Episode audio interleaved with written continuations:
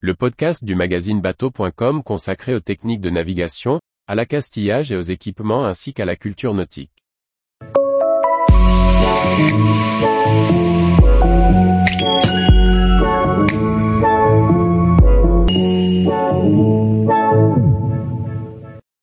Éolienne en mer, une concertation nationale lancée par l'État. Par Briag Merlet.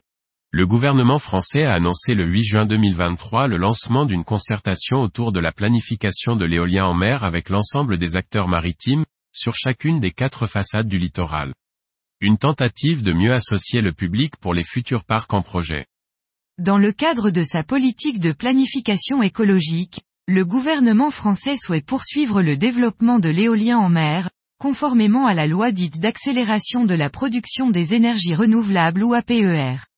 Pour cela, il indique vouloir porter une vision stratégique et ensemblière des enjeux socio-économiques et environnementaux mais aussi donner de la visibilité à tous les acteurs du maritime d'activités historiques ou nouvelles ainsi qu'aux citoyens.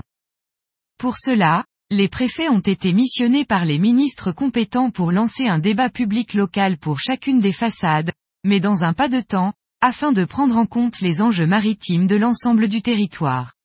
Une révision des stratégies de façade maritime est prévue en 2023 à 24.